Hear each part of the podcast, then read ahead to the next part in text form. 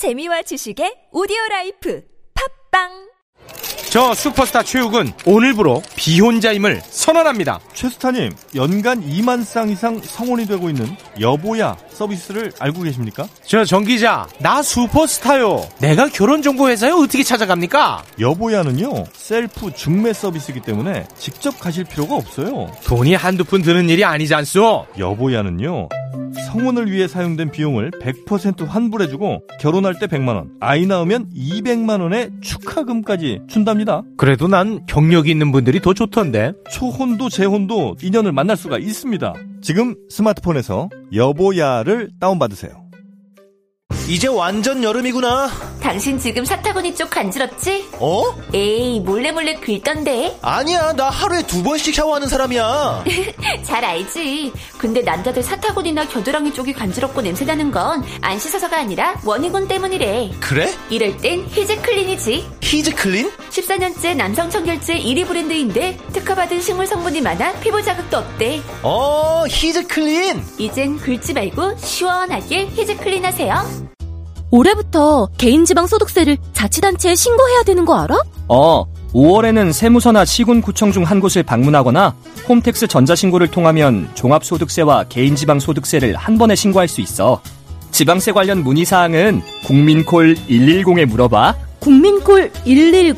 어, 국민콜 110에서 신고 및 납부 상담도 가능하고 지방세법에 대해 상담받을 수 있게 시군구청으로 연결도 해주더라고. 게다가 365일 24시간 무료 통화래. 역시 너는 정말 모르는 게 없구나. 고마워. 이 캠페인은 국민권익위원회와 행정안전부가 함께합니다.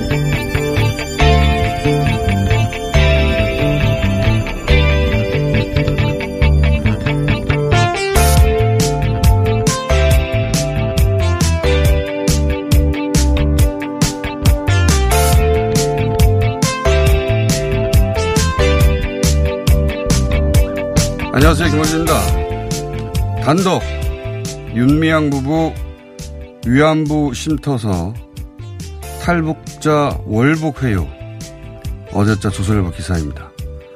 드디어 조선일보가 전가의 보도를 꺼내들었습니다. 중국 류경 식당 지배인으로 종업원 12명을 이끌고 탈북했던 허광일 씨를 윤미향 당선자 부부가 만났고 그 즈음부터 돈이 입금됐으며 어느 날 쉼터로 불러서 탈북을 비판하고 재월북을 회유했다. 이런 내용인데, 그러니까 이 기사가 담고 있는 메시지는 그런 거죠. 윤미향, 종북. 더 나아가서는 혹시 간첩. 이런 조선일보를 보면 저는 항상 장군 한 사람이 생각납니다. 불철주야. 붉은 무리를 무찌르기 위해 굳은 일을 마다 않고 도맡아온 무적의 우리 장군 조선일보 조 장군을 위해 이 노래를 띄웁니다.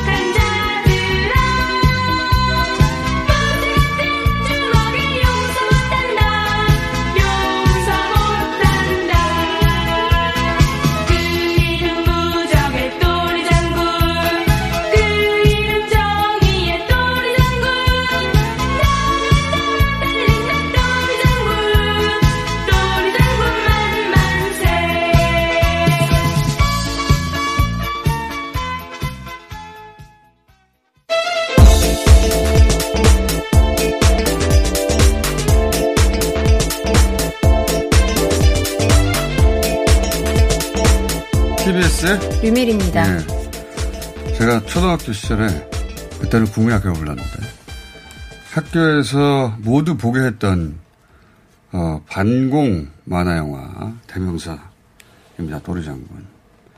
이거 안 본 어린이 없었어요. 그때. 그래서 당시 어린이들은 어, 북한 사람들이 다 정말 머리 뿔나고 짐승처럼 생긴 줄 어리니까 알았죠. 그런 붉은 무리를 때려잡는 어린 장군이 바로 또리 장군입니다. 예. 조선일보를 보면 항상 또리 장군이 생각나요. 예.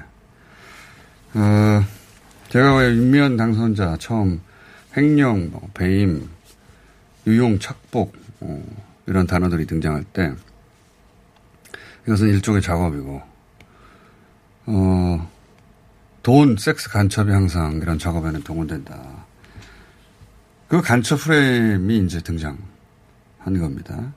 사실 간첩은 요즘 어, 정말 무리한 프레임이라서 웬만한 언론은 깃발을 들기가 힘들어요. 근데 조선일보는 하잖아요. 얼마나 씩씩합니까? 그래서 제가 장군이 생각나는 거예요. 예. 50년 전에 어린이 만화 영화 주인공 반군 캐릭터를 여전히 간직한 씩씩한 존재다. 애니메이션 박물관 같은데 전시대에 있어야 되는데 여전히 세상에 막 돌아다니지 않습니까? 신기하게. 조장군 화이팅입니다. 자, 코로나 상황부터. 네. 이게 미국 그왜 매번 다른 나라 숫자를 얘기하냐 하는데 잠깐 오늘 브리핑 시간에 좀 여유가 있거든요. 얘기를 하자면 팬데믹이고 우리만 해결된다고 될 일이 아니어서 세계 상황이 어떤지 우리가 어떤 상황 속에 있는 건지 알아야 해서 저희가 전 세계를 한 번씩 쑥 짚어봅니다. 네. 자, 미국은 어때요? 네, 미국은 2만 5천 명 수준으로 다시 확진자가 늘었습니다. 음, 서유럽 같은 경우는 몇백 명 수준을 계속 유지하고 있고, 영국은 이제 2, 3천 명 수준이 되고 있습니다. 그러니까 서유럽의 다른 주요 국가들은 이제 1000명 이하로 떨어졌는데 네. 영국만 아직 2,000명, 3,000명 수준입니다. 네. 또한 가지 좀 눈여겨볼 것은 브라질이 이제 3위로 올라왔어요. 전체 네. 누적 확진자 수가. 저희가 이제 러시아, 브라질 몇 명 안 될 때 러시아가 주목된다, 브라질이 주목된다 했는데 이제 2, 3위 국가가 됐고 네. 러시아는 30만 명이 넘어갔고 브라질은 곧. 내, 내일이면 넘어갈 네. 추세입니다. 예. 그리고 어, 러시아, 브라질 그러니까 브라질로 대표되는 중남미 국가들, 남미 국가가 50만을 넘어가서 예, 급속도로 숫자가 늘어나고 있고 예, 중동도 마찬가지입니다. 그리고 어, 인도가 무서운 속도로 다시 치고 올라오고 네. 있습니다. 그래서 10만 명 넘어갔어요. 자, 어, 우리나라는 이제 이 저희가 엑셀로 뽑아보는데 예, 제가 끝에서 잘 안 보일 지경입니다. 한 페이지 네. 뽑아도. 예. 거의 뭐 50위 정도 되는 순위이고요. 네. 전 세계적으로는 어제 추가 확진자는 12명인데 이 중에 이제 10명이 지역 사례로 파악이 됐는데요. 어, 아무래도 이제 학교에서 이제 전파가 좀 또 감염이 된 상황이 파악이 되고 있고 어, 그 클럽발로 인해서 영향을 미쳤던 노, 노래방에 네. 대한 전파도 계속해서 그러니까 이건 인천 지역이 여섯 명인데 인천 지역은 기본적으로 이태원 발입니다. 그러니까 거짓말했던 학원 강사. 맞습니다. 에게 배운 학생이 갔던 노래방을 한 시간 후에 갔던 학생 이런 식으로 N차 감염이 일어나고 네. 있는 것이고요. 그리고 어, 서울에 세 명, 충남 한 명이죠. 예. 이분들은 삼성 서울병원 간호사 네 분에 또 N차 감염. 네. 경로 파악은 다 된 상황이고 그렇게 지역이 10명이고 나머지 해외가 2명입니다. 네. 해외도 계속 줄어들고 있어요. 왜냐면 어, 해외여행 안 다니니까요, 요즘. 안 다녀서. 어, 우리는 어쨌든 통제 범위 내에 있긴 하나, 이런, 어, N차 감염이, 그리고 감염 경로 확인되긴 하나 계속 발견되고 있는 상황. 이거 일본은 한 30명, 40명, 100명, 20명 왔다 갔다 합니다. 예, 왔다 갔다 하는데, 이런 그래프를 처음 본다고 말씀드렸는데, 여전히 이상한 그래프, 다른 어떤 나라에도 없는 그래프를 그리고 있습니다. 자, 국내 뉴스는요? 네, 검찰이 정현 사무실을 이제 압수수색한 데 이어서 위안부 피해자 할머니가 살고 있는 쉼터도 압수수색을 했습니다. 그렇군요. 어,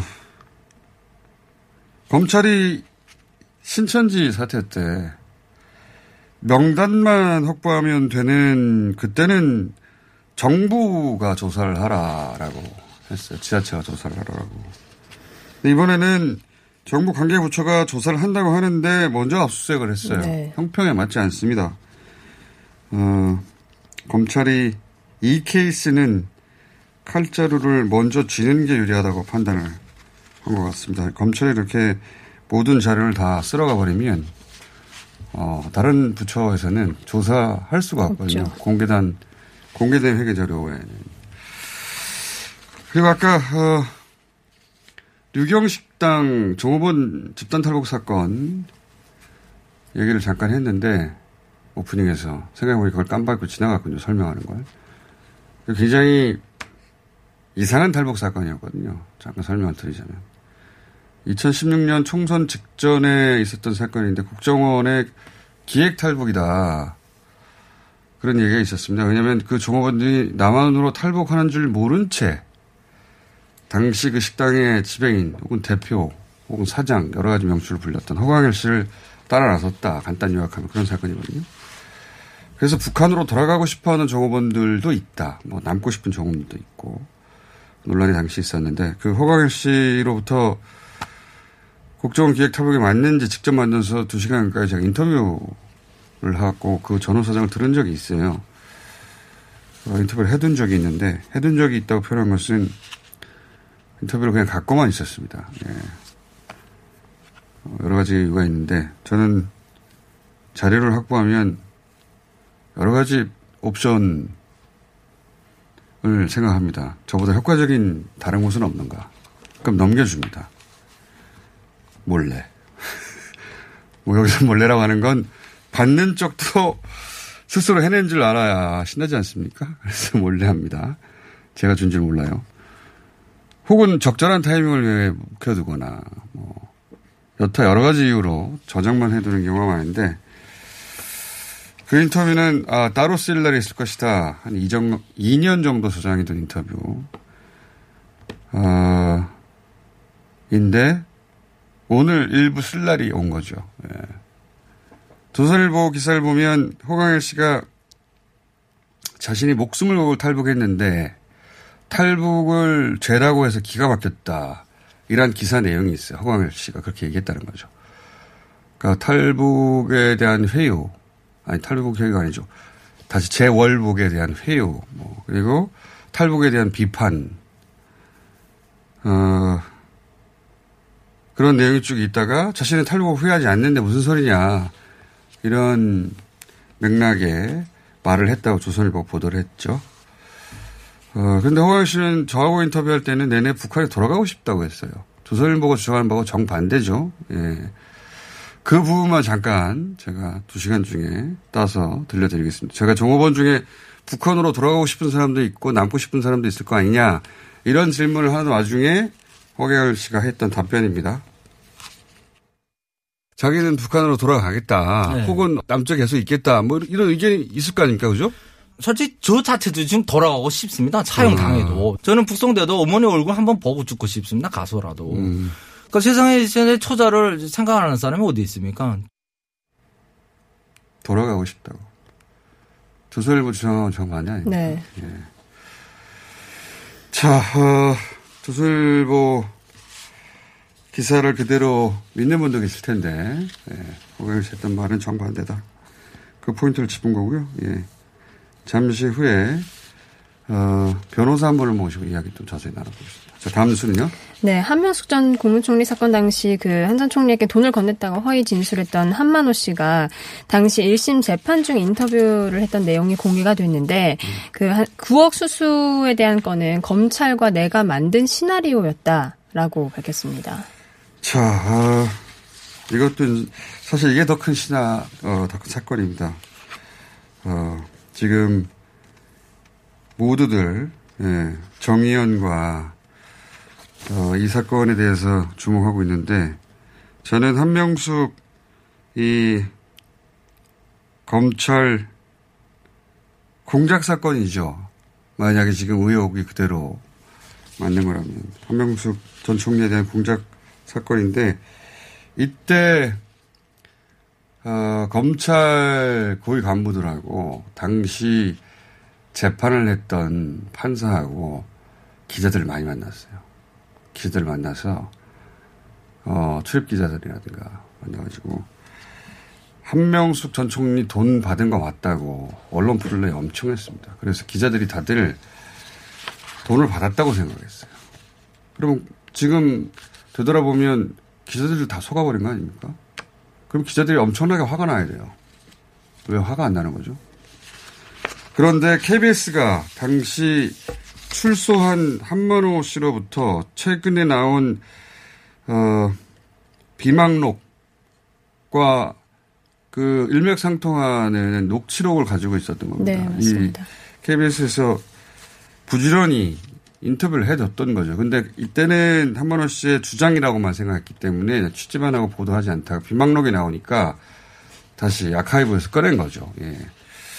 그래서 비망록의 신빙성이 더욱 올라갔다. 예. 이것은 공수처가 수사해야 될 사건이라고 저는 개인적으로 생각합니다. KBS가 보도한 당시 한만호 씨가 했던 이야기 예, 들어보시겠습니다. 아주 윗선에서 그냥 계획적으로 아주 윗선입니다. 협조해서 도움을 받으시고 아주 윗선에서 계획된 계획적으로 진행된 수사입니다. 저는 검찰에서 9억 원의 자금을 세 번에 걸쳐서 이렇게 조성을 했습니다. 라고만 진술을 했고 그 후로부터 만들어진 스토리는 검찰과 저희가 만들어진 시나리오예요. 처음 점차에서 5억으로 알고 있었어요. 아니 5억이 아니라 9억입니다. 왜냐면 나는 내가 그 조성한 금액 그 9억에 대한 면피할 목적이 있었기 때문에 검찰은 5억이라고 난 9억이라고 집으로 갖다 줬다는 게 최고 상책이요. 그러니까 검찰에서도 집으로 갖다 줄 것이 가장 하지 않겠습니까? 그래가지고 그러면 집으로 얘기가 되니까 집으로 가서 이쪽저쪽 군다 이제 그거에 대한 얘기가 퍼즐 맞추 맞춰 나간 거죠.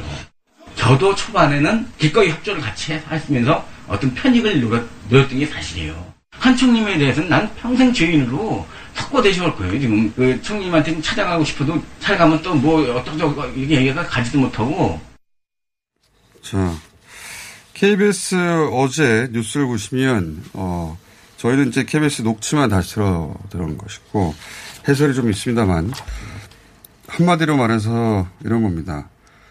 어, 본인이 그 만들었던 비자금, 여러 가지 목적으로 썼던 비자금 9억이 있었고, 그걸, 어, 처리할 의향, 그러니까 자기의 이해죠. 검찰은 한만원, 한명, 한만원, 한명. 한명수. 예, 죄송합니다. 한명수 전 총리가 정치장을 받았다고 만들 목적. 네. 그러니까 서로 이해가 맞아 떨어진 거예요, 초기에는. 그래서 근데 검찰은 5억으로 하려고 그랬더니 한만호 씨가 어, 자기가 처리할 금액이 9억이어서 9억으로 됐고 그걸 처음에는 집에서 받은 걸로 하자. 그러면서 검찰 윗선 아주 윗선에서 계획적으로 진행한 것이고 그 이후 만들어진 스토리는 검찰과 함께 만든 시나리오다라고 당시 얘기합니다. 이 당시는 박근혜 정부 시절이었어요. 예. 어, 이분이 두 번 감옥에 가는데 첫 번째 감옥에 갔다 나온 직후에 한 인터뷰입니다. 이분은 어, 이렇게 평생 후회한다고 했잖아요. 그 후회 때문에 1심에서 자신의 진술을 뒤엎었는데 그 뒤엎은 것 때문에 다시 어, 검찰이 감옥으로 보내죠. 예. 위증죄로 2년 더 살고 지병으로 돌아가셨는데 어, 적어도 빈방록 하나만 있는 건 아닌 겁니다. 이제 또 하나의 어, 근거가 나온 셈이고 그 외에도 사실 언론에서 보도 많이 하지 않고 있는데 양승태 어, 대법원장 시절에 사법농단, 사법거래 관련해서 이 문건들이 여러 개 나왔었어요. 어떤 문건이 나왔었냐면 어, 당시 양승태 대법원은 상고법원이 그 지산 과제 같은 것이었는데 상고법원 입법을 위해서 국회 상대로 로비를 하고 그리고 청와대를 상대로 로비를 하고 그러면서 만든 문건들이 있습니다. 그 문건들 예를 들면 한명숙 판결 이후 전국 정만 및 발음 안 좋네요. 전망 및 대응 전략, 대응 전략. 한 서너 개의 문건들이 그때 나왔어요. 그 내용들을 짧게 요약하자면 한명숙 전 총리 사건이 대법원에 가 있는데 만약에 무죄 취지로 파기될 경우에 이 상고법원 입법 이거 무산된다. 어떻게 대응할 것인가. 당시 김무성 대표 시절이었는데 김무성 대표도 빨리 처리하라고 유저, 어, 요구하고 있는데 만약에 무죄 취지로 파기되면 어렵다. 청와대는 어떻게 설득할 것인가. 그러면서 청와대 관심 재판들 1번이 한명수 전 총리 대법원 판결이었습니다. 그래서 대법원이 한명수 전 총리에게 유죄를 최종 때렸다라는 문건은 없어요. 근데 그것이 끊임없이 거론되면서 무죄 취지로 파기 환송되면 안 된다. 라는 문건들이 있어요. 그러니까 그거 한 건만 아니라는 겁니다. 비망록 한 건만. 이번에 녹취가 나온 것이고 그 외에 대법원 차원에서 당시에 이 사건 얼마나 관심 가지고 무죄 파기되지 않도록 하였든가 노력하였든가 문건이 있어요. 예. 자 하나 정도 더 할 시간이 있네요. 네, 지난 1월이죠. 미얀마에서 실종됐던 칼 858기로 추정된 동체를 발견했다고 대구 MBC가 보도를 했었는데 이 칼 858기 사건에 대해서 정부가 미얀마 현지 조사를 하겠다고 밝혔습니다. 어, 여기 다녀오신 분들을 제가 몇 번 만나뵀는데 이것은 대구 MBC의 성과입니다. 네. 이때 다들 그게 가능하겠냐고 했을 때 대구 MBC의 심경철 기자. 병철 기자님. 죄송합니다. 네. 병철 기자. 예. 예, 발음도 안 좋은데 기억력도 안 좋네. 심경철, 병철 병- 기자. 네, 병철 그리고 기자님. 다이, 다이빙벨의 이종인 대표. 이분들이, 어, 미얀마의 안다마 해저에 가서 이걸 찍어 왔어요. 찍어 왔는데 칼 858기. 김현, 소위 김현 씨 폭파 사건. 예. 87년 대선 직전에 있었던 네. 사건이죠. 이 칼기의 동체, 추정되는 동체를, 어, 영상으로 찍어왔고, 그 이후, 어, 계속 진행을 해서, 예, 이걸 인양하거나 유해를 수습하거나 하는 단계로 나갈지도 모르겠습니다. 예. 87년에 있었던 일인데, 어, 그 목전에 와 있다. 그렇게 저는 알고 있습니다. 외신 하나 정도만 더 하죠. 오늘 시간이 좀 있네요. 예. 네, 이번 코로나 사태로 이제 미국에서는 탈중국 움직임에 관련해서 이 미국이 이에 대해서 구상을 우리나라에도 좀 제안을 했었다라고 밝혔습니다. 저도 이거 어제 외신을 통해 짧게 봤는데 굉장히 이상한 뉴스예요. 이게 무슨 뉴스냐면 해설도 없이 그냥 몇 줄밖에 안 나온 뉴스인데 어, 중국을 배제한 어, 전 세계 공급망을 미국이 구축하겠다는 겁니다. 중국을 제외한 세계 공정으로 불리는 중국을 제외한 이거는 말하자면 냉전 시대 때 어, 대소련 봉쇄 정책을 미국이 폈습니다. 이념적 차원에서. 근데 지금은 시장 경제 하에서 미국이 어, 경제적 봉쇄 전략을 대중국 상대로 펼치겠다고 하는 이게 가능한 것인가. 예.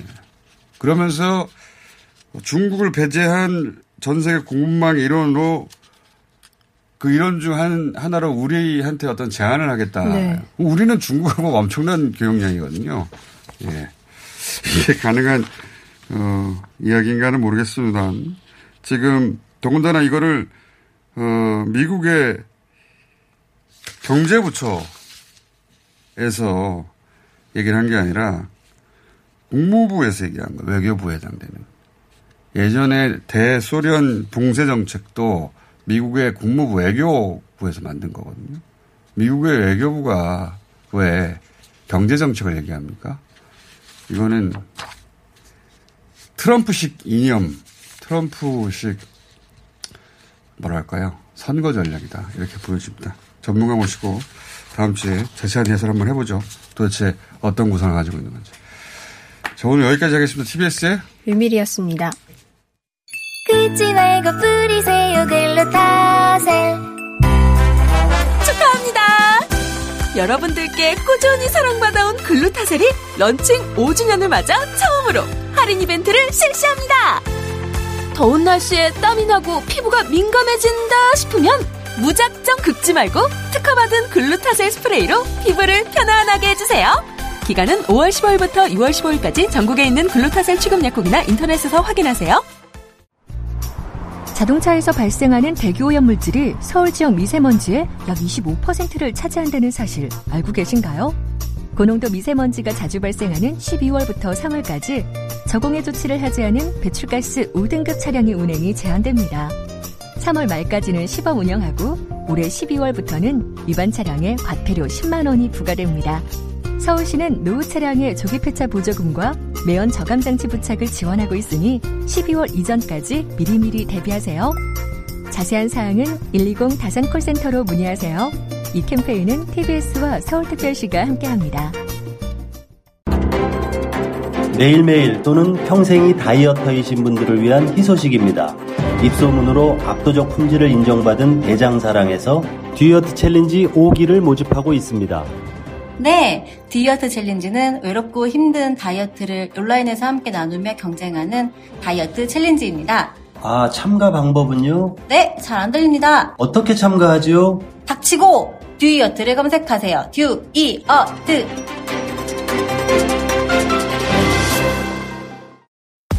오빠 아셨어요?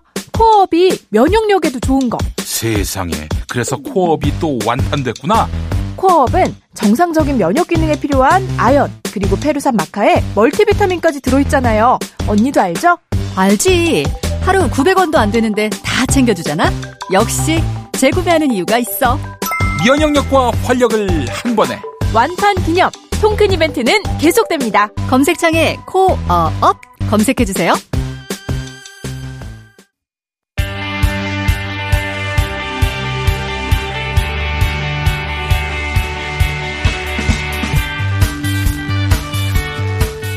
자, 일본 상황 좀 짚어보겠습니다. 국내에서 육명 당선자 정의원, 논- 정의원 논란 계속되고 있는데 일본에서 이 문제 관심이 없을 수 없겠죠. 일본 게이센 여학원대 이영채 교수 전화 연결됐습니다. 안녕하세요. 네, 안녕하세요. 자, 산케이 신문에서 이 사안을 보도하고 또 일본의 극우 매체들이 연일 보도하는 걸로 알고 있습니다. 전면적으로 보도하고 있죠? 예. 네, 최근에 드디어 상케이 신문이 어, 5월 19일과 20일에 걸쳐서 연속적으로 약 4건 이상의 이 자기들의 언어로 어, 구체적으로 보도를 하기 시작을 했고요. 예. 근데 여기에 일본의 이익은 명확한 것 같습니다. 먼저 5월 19일자 상케이 신문에는 어, 이것은 한일 위안부 합의 문제를 일단 중점적으로 보도를 했는데, 예. 즉, 저희, 우리들이 기억하기에는 한일 위안부 합의 문제에서는 당사자들을 배제한 것이다. 그래서 어, 일본 정부가 이것에 비판을 받았는데, 네. 이 기사의 논점은, 어, 당시에 윤미향 전 대표가 이 사실을 알고 있으면서도 할머니들을 오히려 배제하고서 어, 이 합의를 지키지 못하겠다. 즉 그렇다면은 한일 강, 이 합의를 배제한 것은 자신들이 아니고 음. 어, 윤미향 전 대표이고 정의기억 연대라는 식으로 이 논리를 몰고 그러니까요. 일본 극우의 논리가 지금 바로 우리 보수 매체의 논리하고 똑같은 건데요. 그죠?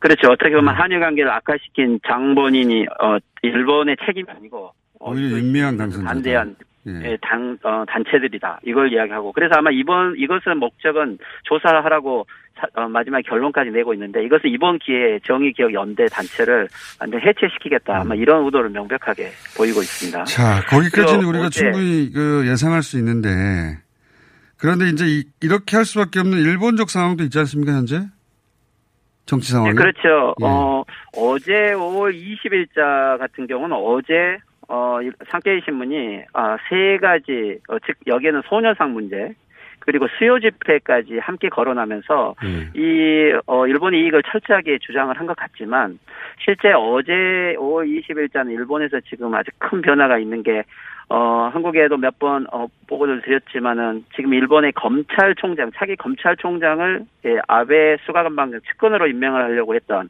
어, 그로카와 이 어, 도쿄 지검장을 어, 임명하려고 했는데 이게 어, 어제 그제 이틀째 즉 일본이 어, 도박 마작을 하- 했던 것이 언론에 보도되면서 음.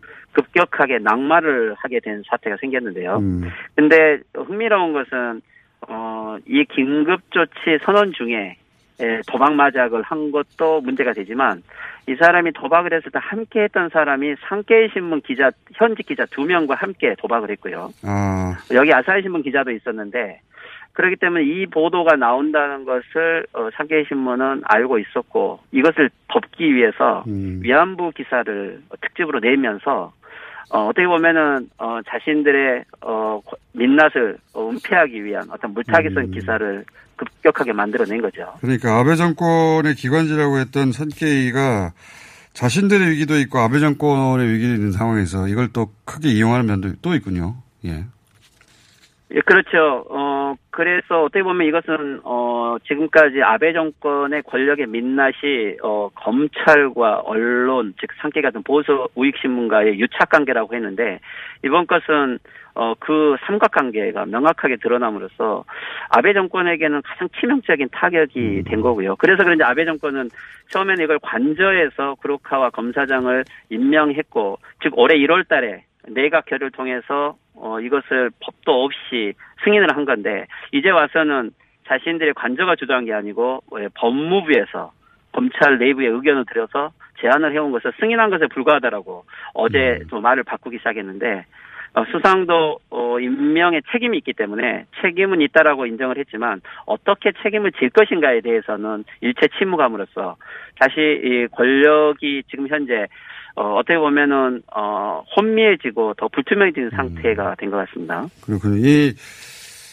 어, 무리수를 둬서 이 검사를 밀어붙인 이유 중에 하나가 아베 정권의 여러 가지 비리가 그렇지 않은 경우 드러날까봐 그랬다. 그래서 이 검사를 밀어붙이면서 이례적으로 일본 내에서 일본 연예인들이 직접 나서서 이 검사 밀어붙이는 데 대해서 굉장히 비판적으로 나오고 하지 않았습니까? 그죠? 그렇죠. 이번에 코로나 사태 때 연예인들 피해가 많아서 연예인들이 대거 동참을 했고 네. 그래서 약 400만 명 이상이 여, 여기에 반대하는 어, 어 뭐랄까요 어 트위터 해시태그에 참여를 했고 어제는 실제 일본 변호사 660명이 이 벚꽃 모임에 대한 정치자금법과 선거법 위반으로 아베 수상을 검찰에 고발한 날이기도 했죠.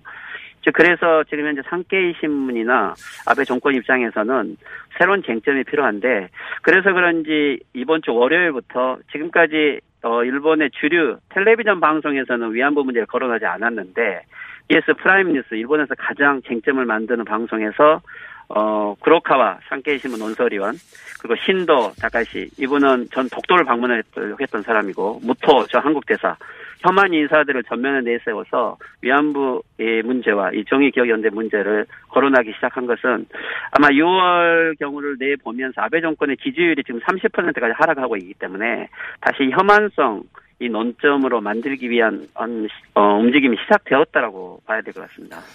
알겠습니다. 어, 또 연결한 김에 간만에 이제 일본 코로나 상황 잠깐 요약해 보자면 지금 일본의 비상 사태를 어, 일본 지자체 47곳 중에 거의 대부분 해제하지 않았습니까?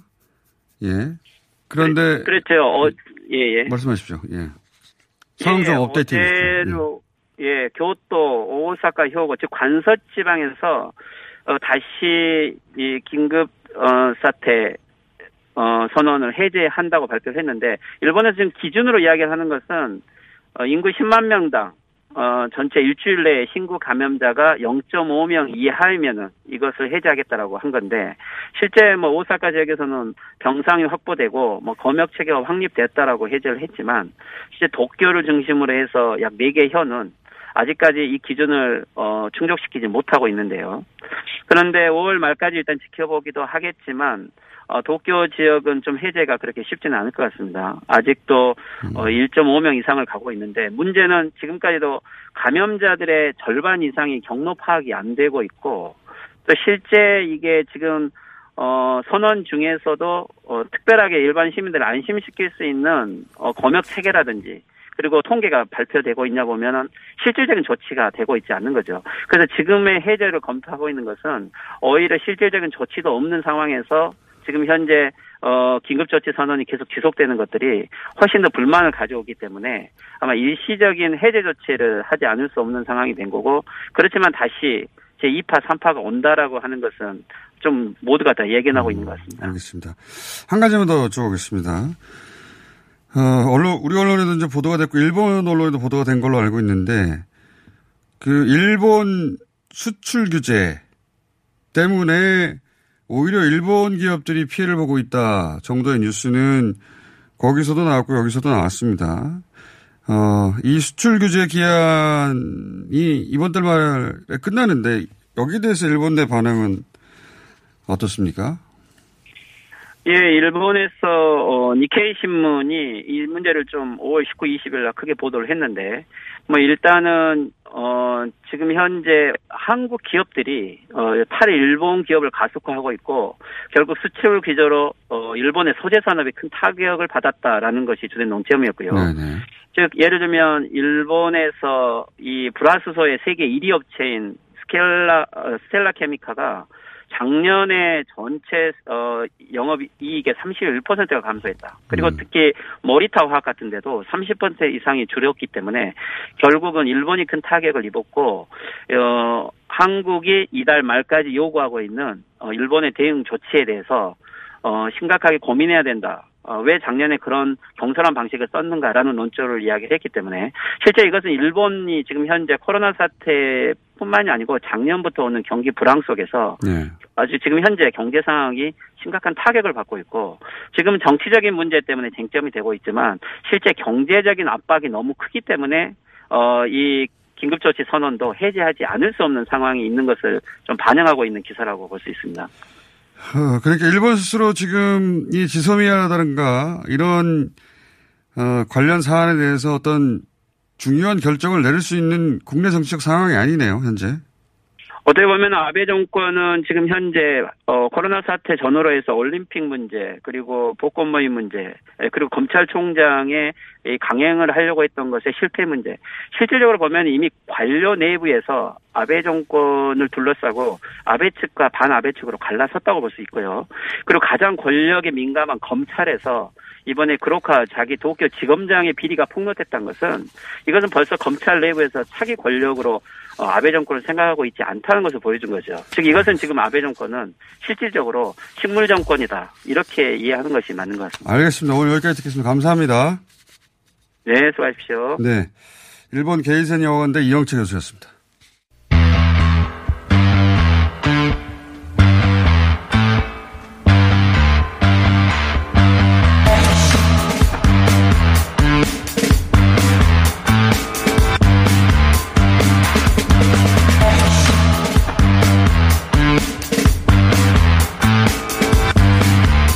윤미향 부부 위안부 쉼터에서 탈북자 월북을 회유했다. 어제자 조선일보 단복, 단독 보도입니다.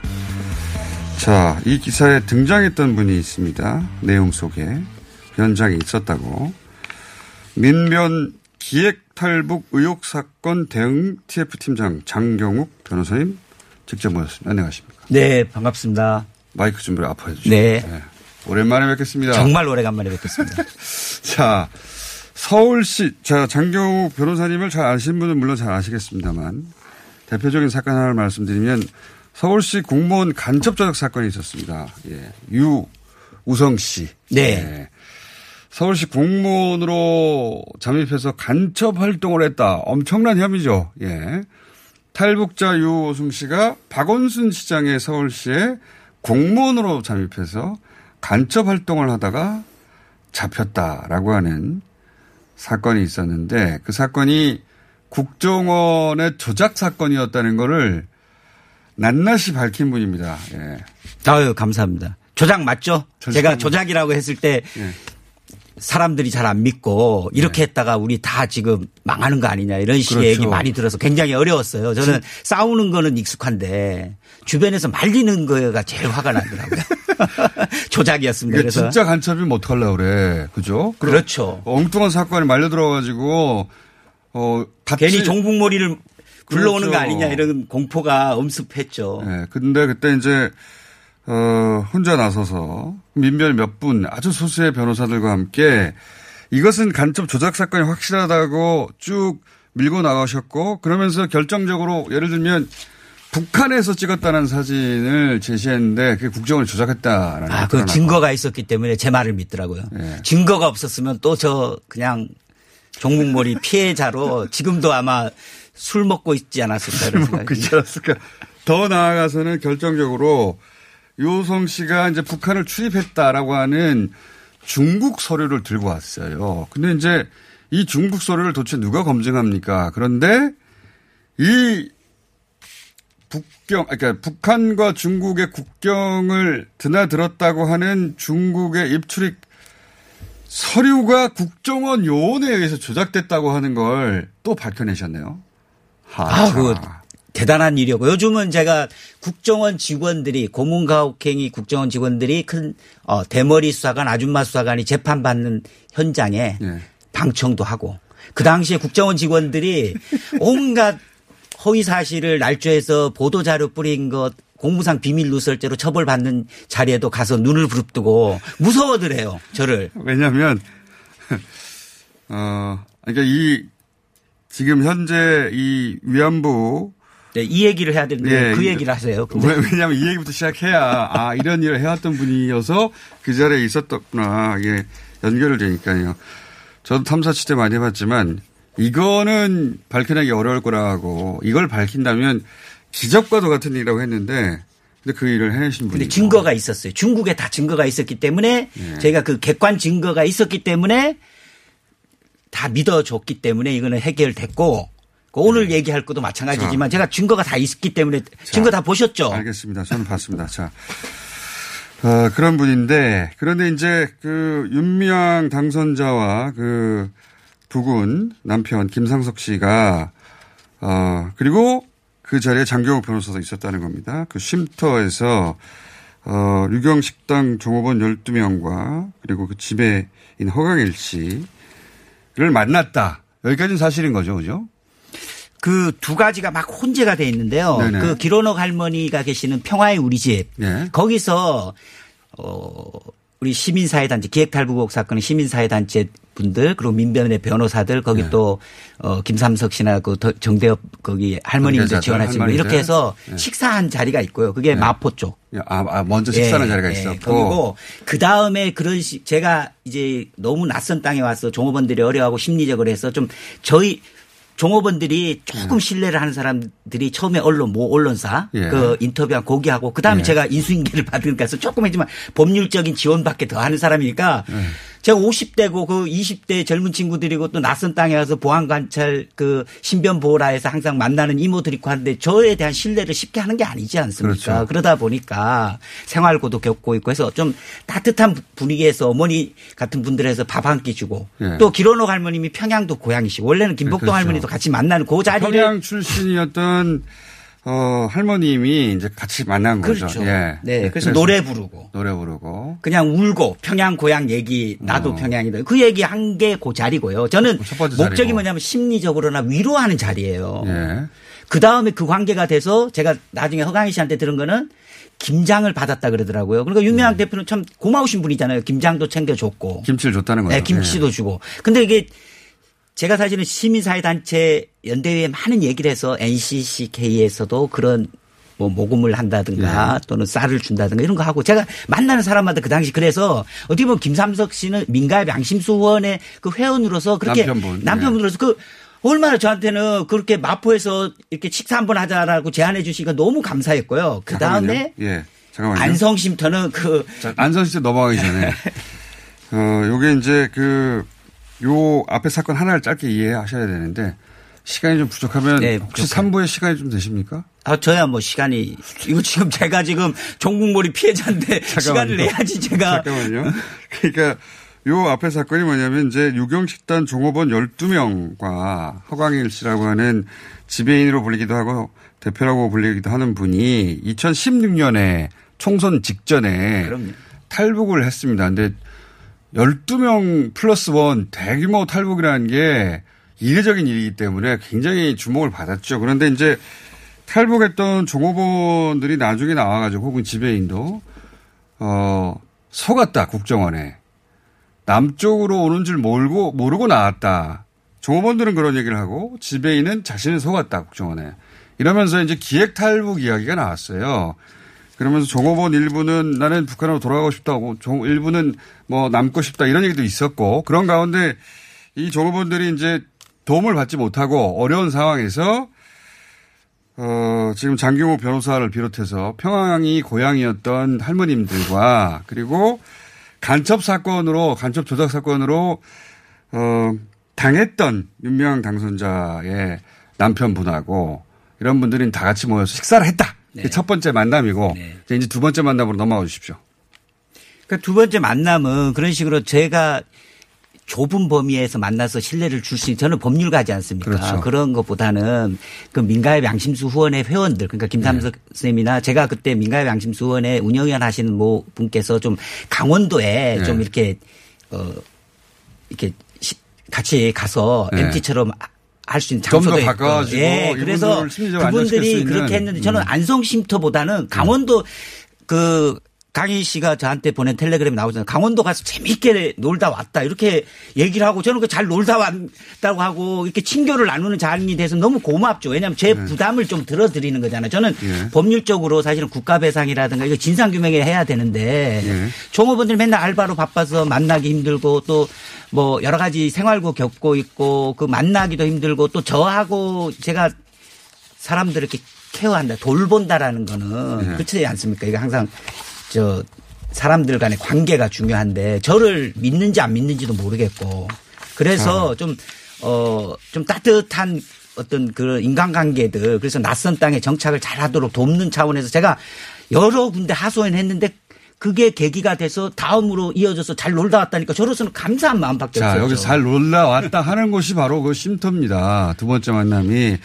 그리고 아니 제가 듣기로는 쉼터는 잠깐 스쳐갔고요. 그 실제로 온 데는 가. 왜냐하면 아. 바닷가 사진을 제가 봤었거든요. 아, 쉼터도 갔고 그리고 정대협이 조도가 아니라 민가협 양심수 후원에 있는 한 분이 그분이 네. 그분이 안정적으로 제가 사실은 그 허강 씨가 좀 도움을 요청해서 계속 지원을 해주다 보니까 종업원들도 지원해야 되고 하다 보니까 혼자 하기 너무 벅찼어요 몇 달을 그래서 자, 변호사님, 변호사님 제가 스타일을 아는데. 아, 스타일 아십니다. 폭포처럼 쏟아내시는데. 네. 잠시만요. 억울하셔가지고. 아, 대부분 감사합니다. 하도 20년 이상 억울한 일을 많이 겪으셔가지고. 어떻게 아셨어요? 알죠. 제가 변호사님 여러 번 만났었습니까? 자, 그러니까, 어, 허강일 씨, 차근차근 해볼게요. 허강일 씨가 그때 조선일보 기사에 의하면 월북을 회유해서 그 자리에서 재월북을 회유해가지고 자기는 분위기가 심상치 않다 싶어서 새벽에 나왔다. 재월북 회유. 이런 거뭐 한마디로 말해서 종북 간첩이라는 얘기죠. 이런 게. 어떻게 탈북한 사람한테 재월북 하라는 거냐. 이런 취지 아닙니까? 그죠? 예. 재월북 회유 이런 이야기가 있었습니까? 아니 그 저는 저기 마포 쉼터에서 따뜻한 밥 한 끼 한 자리에는 있었죠. 그 자리에는 있었는데 제 말은 그 말이 있었냐는 거죠. 북한으로. 나- 근데 네. 저는 안성이나 그 강원도 쪽은 제가 간 적이 없고 근데 제 텔레그램에 온 게 그게 제가 안 거잖아요. 강일 씨가 보내온 내용이 있지 않습니까? 내용상으로는 그 재월북을 하라고 마치 장경호 변호사인지 누군지 모르겠는데 그냥 그 누가 말했든지 나, 나오지 않아요. 재월북을 하라고 했다는 식의 어딘이 거기 등장을 합니다. 저는 네. 그 종업원들에게 가장 그 피해자들한테 가혹한 질문이요. 네. 그 사정도 모르면서 여기가 좋냐, 가려냐 이 질문을 저는 안 합니다. 아, 그러시군요. 예. 저는 안 합니다. 그거는 예의가 아니고 저한테 해명을 하는 것도 예의가 아닌데 저 피해자니까 자꾸 이- 이게 억울한 게 되잖아요. 저는 네. 사실은 피해자인데 내가 해명해야 돼. 난 내가 잘못도 저지름이 없는 사람이 해명해야 되듯이 자꾸 그런 질문을 할 때마다 저는 어 그냥 강원도 여행 잘 다녀왔다라고 재밌게 잘 놀고 감사합니다. 이 얘기 들은 게 다인데 그 월북 얘기 막 이런 얘기를 해서 그걸 내가 없는 얘기에 내가 해명을 해야 되고 하니까 막 화가 나네요. 알겠습니다. 무슨 얘기인지 알겠고요. 저희가 3부에서 조금 더 다시 이어가도록 하겠습니다.